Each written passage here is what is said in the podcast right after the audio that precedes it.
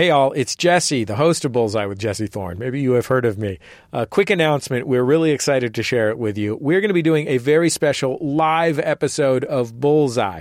It's going to be Friday, February 15th at Revolution Hall in Portland, Oregon. What are you going to see if you go to Portland, Oregon to see this show? You will see me live on stage talking with folks like Corin Tucker from Sleater-Kinney, director Lance Bangs, writer Bill Oakley, Simpsons legend.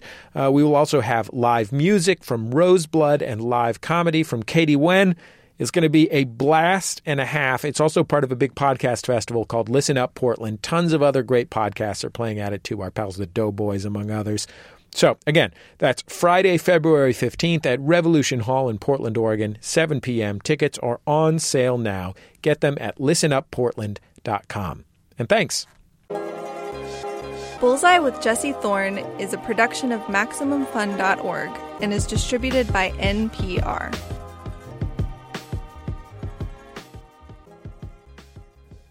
I'm Jesse Thorne. It's Bullseye.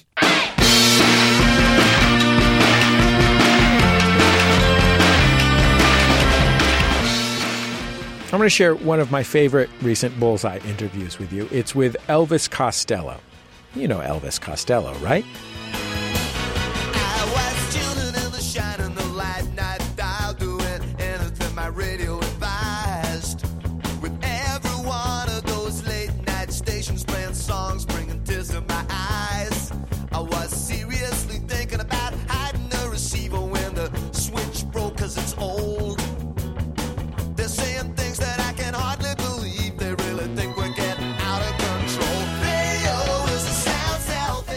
Anyway, this was recorded in 2015. He just finished a memoir called Unfaithful Music and Disappearing Ink. You'll hear me talk about it more in a second. And I will say now, Elvis Costello is a genuine delight. Let's play another song from him before we kick off the interview. This one's from his newest record, Look Now. It's called Under Lime.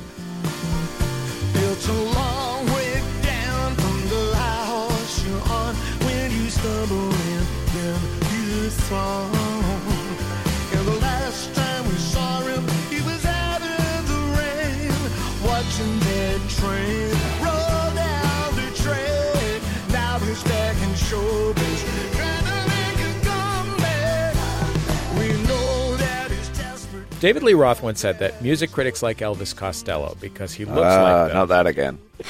but it might be more that he. It's a good quote. I mean, it, that is a. Is it? I don't that's know. a You solid piece of business. I don't know if it's true, but it's fun to I say. don't know. You tell me. I'm I'm not a writer. I'm a I'm a lover, not a fighter. David Lee Roth once said that music critics like What Elvis say? Costello because he looks like them. But is the next part of this? Yes. It might be more because he thinks like them or makes music the way they might like to. Have you seen David recently? No. He looks just like a, he looks just like a, a wizened old writer to me. yeah, I'm a, I'm only teasing you. I know. I've heard that one a few times. through his career, through his career, he's taken his favorite. I'm going to power through this, Elvis. Yeah, I know you are. I can sense I'm not going to deflect you. No, not at all. I'm a professional pseudo journalist. through his I'm career, proud to hear it. he's taken his favorite pop sounds, the, the ones he grew up with, the ones he learned about as a young man, the ones he's come to know in middle age, and he's pushed them through his own vessel. He writes eloquently about this web of influence in It- his it- sorry, memoir. Uh, can I stop you a sec? Can I Yes. stop you for a second? Yes. Are we talking about David or me? Because this, this reference to pushing things through my vessel, it frankly sounds quite rude to me. I, I don't know whether we should be saying this on NPR. I There's- think we may get letters. There's some things that are legal to say uh, on the radio and some things that aren't. Uh, I think I'm allowed to speak metaphorically. Um, but if okay. you make it vulgar, we might have to bleep this whole exchange. I, I, I'm almost certain they're going to have to do that. I see them hovering over that big red button there in the in the control room, if you're so and that's not a rude reference. I, I promise you that wasn't intent a double entendre. Uh, Costello writes eloquently about this web of influence in his new memoir, Unfaithful Music and Disappearing Ink. The way that, and oh, by the way, you've ruined the entire tone of this introduction. This was a really like thoughtful introduction that I worked very hard on. And now it's just a series of jokes about private parts. And I, well, that's what you know by now from reading this book that that is really my entire aim has been this. I think I no, I appreciate what you're saying. I, of course, the David Lee Roth. Uh, that's, we've managed to mention David's name more often than mine. It's amazing. He's getting a lot of free publicity. Maybe he's got a book out as well. Um, I appreciate what you're saying. I'm I'm teasing you, uh, but uh, you're quite right. This book is uh, trying to link up.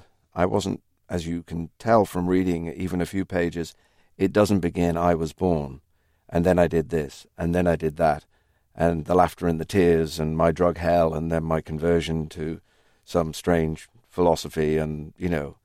Um, it, I tried to connect up emotionally the things that came to me, the fact that I, I happened to be born into a family for whom music was both vocation and occupation, both my parents my grandfather before my father as well, a life of travel that leads you on adventures and in some cases misadventures, hence the title Unfaithful Music.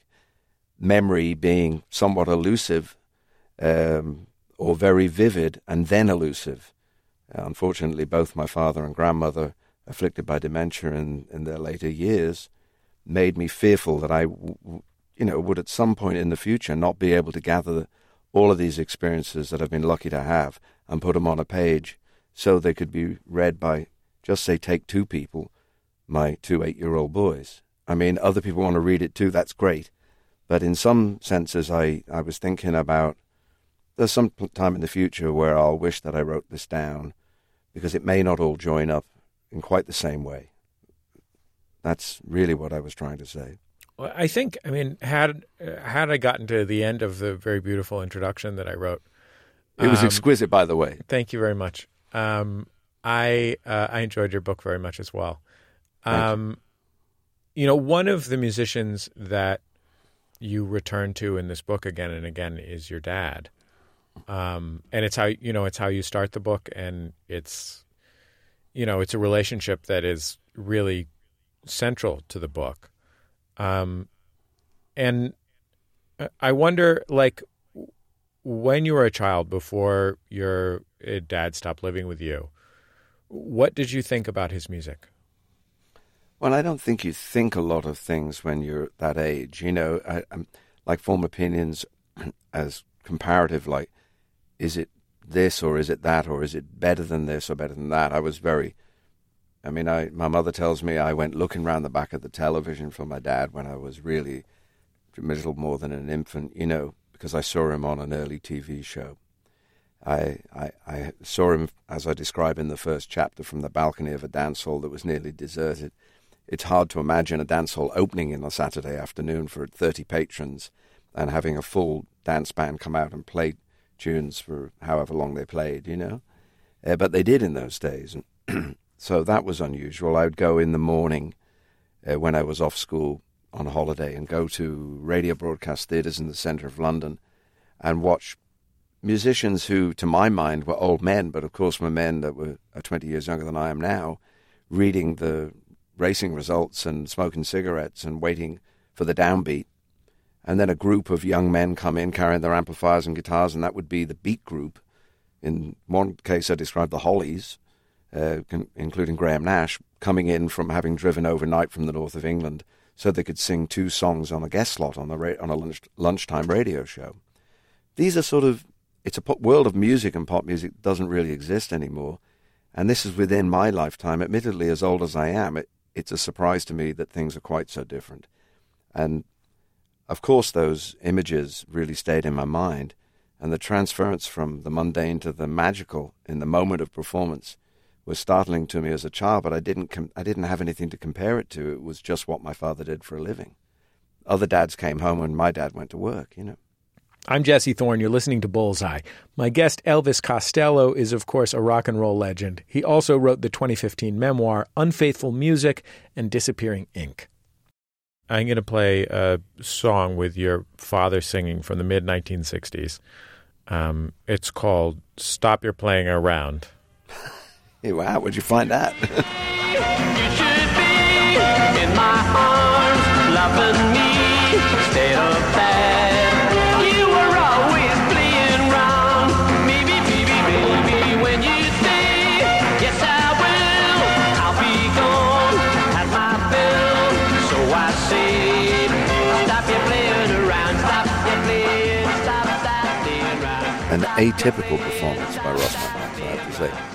You should, I should tell you that that was um, the B-side of a one or two, I guess you would call them ska. You can be, sort of vaguely recognize that as ska.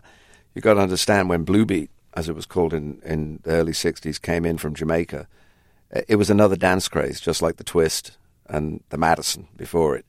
And the Joe Loss Orchestra that my dad played with were a dance band. So the band leader, you know, would say to the arranger, "Can we adapt these songs for our lineup?" Which was that of a typical dan- dance band of the 1940s and 50s, you know, with saxophones and trumpets and trombones. He gave my dad the task of writing a few songs in this new style, and and hence there's kind of almost like a, a West Indian inflection in his voice there, just the same way as people. We learned all our singing from American records, and then latterly, you know, I guess people heard music from all over the world and just copied it, and that was the music. The, the different thing between England and America is, I think, although there are many people from the Caribbean in America, they all came at once, sort of as it were, into the into the culture and really transformed it with bringing music, calypso, and and you know, ska, and then later reggae. We have that really as our second line of music, you know, to pop, popular music. If you people of my age anyway, that's that was what we danced to at parties. And in the early '60s, it's strange to think my dad got to make a record like that, you know, because it was it was it was actually trying to keep up with a new trend. I mean, I'm really just imagining what it must have been like for your dad, who was, you know, by that point, a, a grown adult who'd had a, a healthy career and was singing in a band that was, you know, like a like the Glenn Miller composed like the Glenn Miller band or something like exactly. that. Exactly. Their theme song was actually in the mood. I mean, their the- they borrowed the theme song from Glenn Miller. They played a lot of the Miller repertoire. One of my favorite recordings of my dad is actually uh, "I Know Why" and "So Do You" and "At Last," which were recorded for a, a tribute to Glenn Miller album that was made in the early '60s. Did he go like I'm literally imagining it, and I'm wondering like was someone in the band going dum da da dum da da dum, and did he go like ha? I guess so. I guess so. I know it doesn't seem very likely, but he, you know, they had a sense of humor about these things, and I suppose they weren't always respectful about the numbers, but they also had the groups. They had the young groups of the day on as guests, so the show was attractive to younger listeners because if only they were tuning in to hear their pop favorites, and they would hear these renditions alongside the original groups. And that even sounds strange, I know, but that's how I came to see the Hollies. I got when I first met Graham Nash in 1979. We were introduced backstage at a gig in Manchester, and I said, "We've met before, but you won't recognize me because I had short trousers on, you know." And and I had met him at ten uh, with my dad. and you know, my dad was very kind. Uh, I suppose, as you say, he was a grown up. You know, he wasn't a kid, uh, but he liked a lot of the music that he was asked to sing. And a lot of the lads in those groups, they were either from Liverpool or from Manchester. They were northern lads.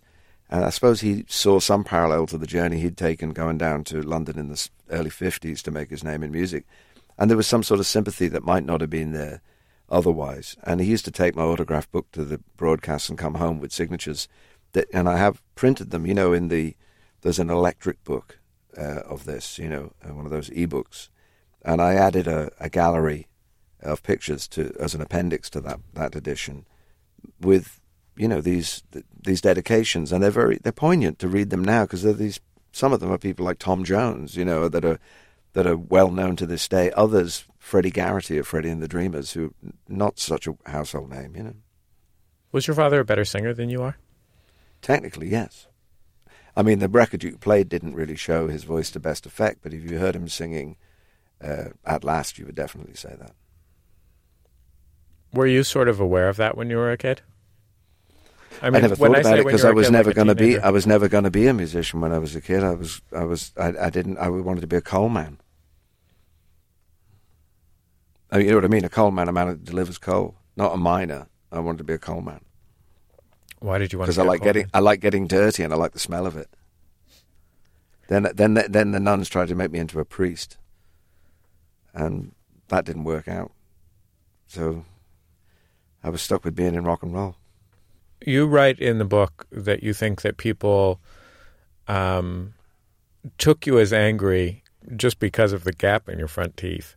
Well, it's certainly true. I've had lots of altercations with people of authority, teachers, border guards, policemen, because if you can hear it now, I can hear it on the microphone. The, the, the air that's expelled between the gap in somebody's teeth who's born like I was and didn't get their teeth straightened. It causes this sort of thing. It could be it could be a lisp, which could make you sound very gentle, or if you express things emphatically, it makes you sound as if it's slightly more exaggerated than perhaps you sometimes mean. And I also have a loud voice, which means that people jump out their skin, you know. And uh, I'm obviously making a joke. I mean, hey, look at Jane Birkin. You know, she was just the most beguiling person when you saw pictures of her as a young woman, and even today she's extraordinary, and she has that. Ray Davies has it. Jerry Lewis has it.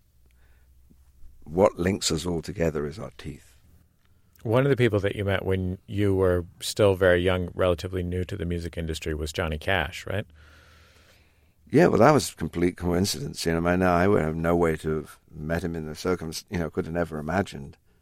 I mean, Nick Lowe was the first person who was in a group who I could have any, I could ask questions of. I'd been around musicians since I was a child, but I, I had no questions to ask my, my dad's colleagues. I didn't ask my dad a lot of questions about music. He also didn't impose on me the learning of any music theory, uh, although his father had been a classically trained or military trained musician. Uh, so I had questions for Nick Lowe. They were about songwriting. I can't even remember what they were now, you know. And of course, then he became my producer when, when I was first making records. And then a couple of years into that, he married June Carter's daughter, Carlene. And next thing, the in-laws came for Christmas, and it, the in-laws were Johnny Cash and June Carter. You know, it was like, and we were invited round for a recording session on the day after Christmas. I mean, it sounds absolutely fantastic, but it really happened, you know. And of course, it was to be in a confined space of a of a you know domestic setting in England with Johnny Cash was a bit unusual, you know. It's not exactly so, where he you was so imagine. unbelievably like himself. It was you know it was like You don't really don't how to imagine Johnny Cash like walking through a Victorian Christmas card, you know? Well, it was yeah, a little bit like that. You know, Christmas time and and it's London. I mean, you know, obviously the American idea of it is lots of urchins, you know, bare feet, and you know we're all huddling together around a around a brazier. You were a But, you chimney know- sweep at the time, right? I was it was in my years as a chimney sweep, and I said, oh, "God bless you, Mister Cash. May I have a penny to pay for a roast goose?" It wasn't, you know, it's like Dick Van Dyke, you know, Mary Poppins. Uh, but uh, no, I, you know, we went to the door and he was great. He just introduced himself the way he always did. You know, hello, I'm Johnny Cash, and I couldn't believe he was saying it to me. And then, you know, there was a little, I there was certainly some drinking going on. With uh, I described in the book Johnny relating this night later on in a tribute to George Jones because the song we recorded was a song that George had written, a rare composition, and uh, Johnny Johnny reciting it was perhaps the best thing of all because you know he sort of said, "I was I was with Elvis Costello and and Nick Lowe and." They were drinking a little bit, and you know, and apparently we toasted to how great George was. And I mean, this was later in the evening, perhaps after we had recorded this duet, which was vocally fairly ill-advised on my part, I have to say. You know, it was uh, to try and More with Elvis Costello after the break. In just a minute, he'll tell me who knows him by his birth name, Declan McManus. It's Bullseye from MaximumFun.org and NPR. Support for this podcast and the following message come from Withings, creator of the Wi Fi Smart Scale. Meet your goals with a smart scale that delivers weight, BMI, and body composition, even a local weather report. See why Tom's Guide named Withings Body Plus the best overall smart scale of 2018. Visit withings.com slash NPR for 30% off any body composition scale. Withings, giving people the tools they need to improve their lives. Hey, thanks for listening to this podcast. I'm Peter Sagal. Come try the only show that treats the news the way it deserves to be treated, roughly, with lots of tasteless comments. That's Wait, Wait, Don't Tell Me on the NPR One app or wherever you listen to podcasts. Dead Pilot Society brings you exclusive readings of comedy pilots that were never made, featuring actors like Patton Oswalt. So the vampire from the future sleeps in the dude's studio during the day, and they hunt monsters at night. It's Blade meets the Odd Couple. Adam Scott and Jane Levy. Come on, Corey. She's too serious, too businessy. She doesn't know the hokey pokey. She'll learn what it's all about. Busy Phillips and Dave Koechner. Baby, this is family. My Uncle Tell, who showed his wiener to Cinderella at Disneyland, is family. Do you want him staying with us? He did stay with us for three months. And he was a delight. A new pilot every month, only on Dead Pilot Society for Maximum Fun. It's Bullseye. I'm Jesse Thorne. I'm talking with the legendary singer and songwriter Elvis Costello. He's got a new album out called Look Now. Here's another song from it. This one's called Burnt Sugar is So Bitter. She says, What is it that I've done that you want me to be punished? When she woke up one day to find that he had started to vanish. But if you overhear voices, perhaps. I want to play a song that you wrote for one of my favorite singers of all time, um, Solomon Burke, who recorded an album in the early 2000s. It, it was sort of a you know sort of a comeback album for him, although he had done very well on the road for decades and decades. Um, and it's called The Judgment. Let's take a listen.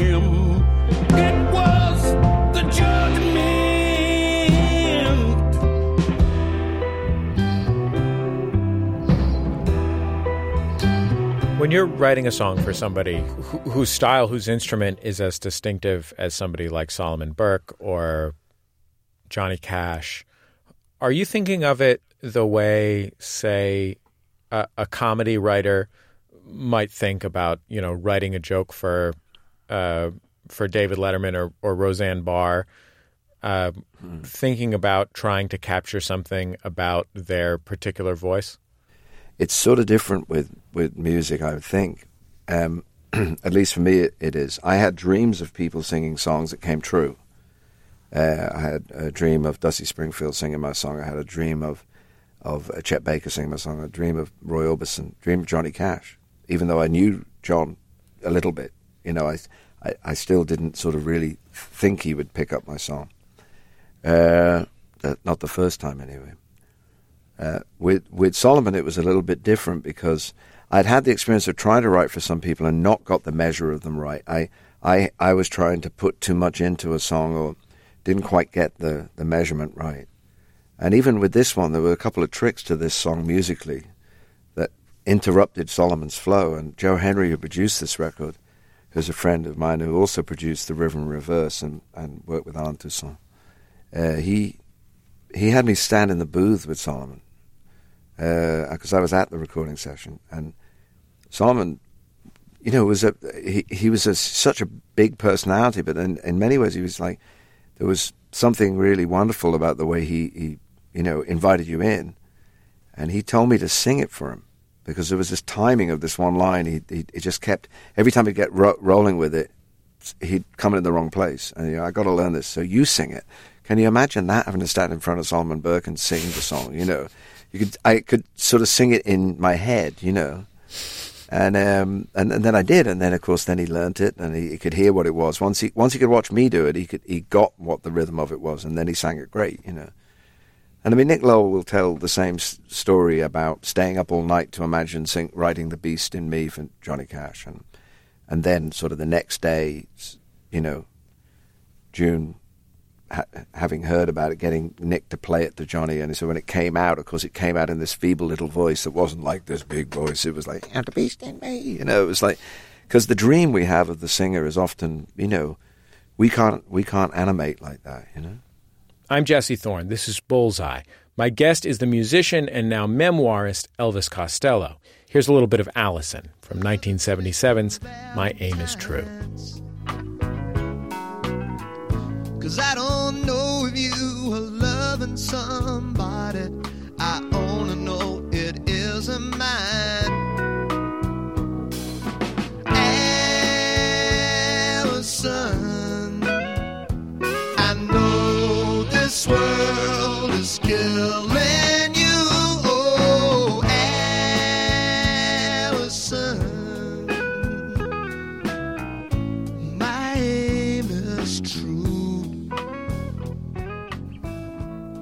Who in your life knows you by your birth name, Declan McManus? My mother, a handful of friends, a few people that knew me, you know, before I ever got into this world, you know, of work, of music and adopted other names, you know. When you adopted the name, it was a name that was given to you by your manager, right? The second name was as a family name. Costello is more correctly said Costello. It's an Irish name. It's my great grandmother Elizabeth Costello. I'd adopted that because it was easier to say and shorter to write down. Um, and I, I'd use my initials for a while, DP, because my dad used to address me that way, which is an Irish convention too. Um, and then they handed me that, and it was like a dare. And you know, my father had recorded under other aliases in the 1960s. He'd recorded cover records for for cash money, you know, uh, early in the morning sessions that were put out on cheap cover records, where you get four titles from the hit parade on a, on an EP on an extended play vinyl record. And he went on. Sometimes he'd be three or four aliases on one release. You know, he'd be uh, Hal Prince and the Layabouts, or the Foresters singing "Blowing in the Wind," or Frank Bacon and the Baconeers. So you can appreciate that being Elvis Costello really was just like second nature to me. When you go into like uh, uh, like a Starbucks or whatever, do you tell them your name is Elvis or Declan? I, I try to avoid doing that anyway. I mean, um, I usually don't tell them anything. Was there ever a point where it stopped feeling strange to be addressed by a, a made-up name? Well, nobody ever did call me that by that name anyway. Most, it, oddly enough, the thing of being called by my initials, which I know from childhood, is sort of the way everybody's always addressed me in my camp. You know, as it were, in my my gang, whether it was a, the band or the management, it was always EC. So that was easier. You know, shorter. And uh, I don't ever recall, recall that many people ever calling me by Elvis. Well, I'm really grateful to you for taking the time to be on Bullseye. Thank you so much for Thank you. Thank you very much. Your most thoughtful questions. Thank you. Elvis Costello from 2015. His memoir, Unfaithful Music and Disappearing Ink, is a great read. It's available to purchase in bookstores and online. His latest album is called Look Now. Here's one more song off of it. It's called He's Given Me Things. He's given you things you never would have. And if you did, you'd want them back. For giving me things I didn't know. That's the end of another episode of Bullseye. Bullseye recorded at MaximumFun.org World Headquarters, overlooking MacArthur Park in beautiful Los Angeles, California, where apparently, I just found this out, that my producer Kevin is leading a staff trip to Shakey's tomorrow. Apparently, he used to work at Shakey's and he isn't keeping that secret like he should be. Uh, it says here, please don't fire him. Yeah, I mean, we'll give it some thought. The show is produced by Speaking Into Microphones. Our producer is slash was Kevin Ferguson. Jesus Ambrosio is our associate producer. We get help from Casey O'Brien, production fellow at MaximumFun.org, Shana Deloria. Our interstitial music comes from Dan Wally. He's also known as DJ W. Thanks as always to Dan. You can find uh, an album he made of interstitial music from Bullseye on Bandcamp. Our theme song is by the Go Team. Our thanks to them for letting us use it and to their label, Memphis Industries. They're the best. Great band, great folks. And did you know that we have been making this show for like more than 15 years? So there are hundreds and hundreds and hundreds and hundreds of episodes. You can listen to all of them on our website at MaximumFun.org. Even like the interview I did with Henry Rollins on the phone when I was 23 that then uh, Ira Glass sent me a nice email about.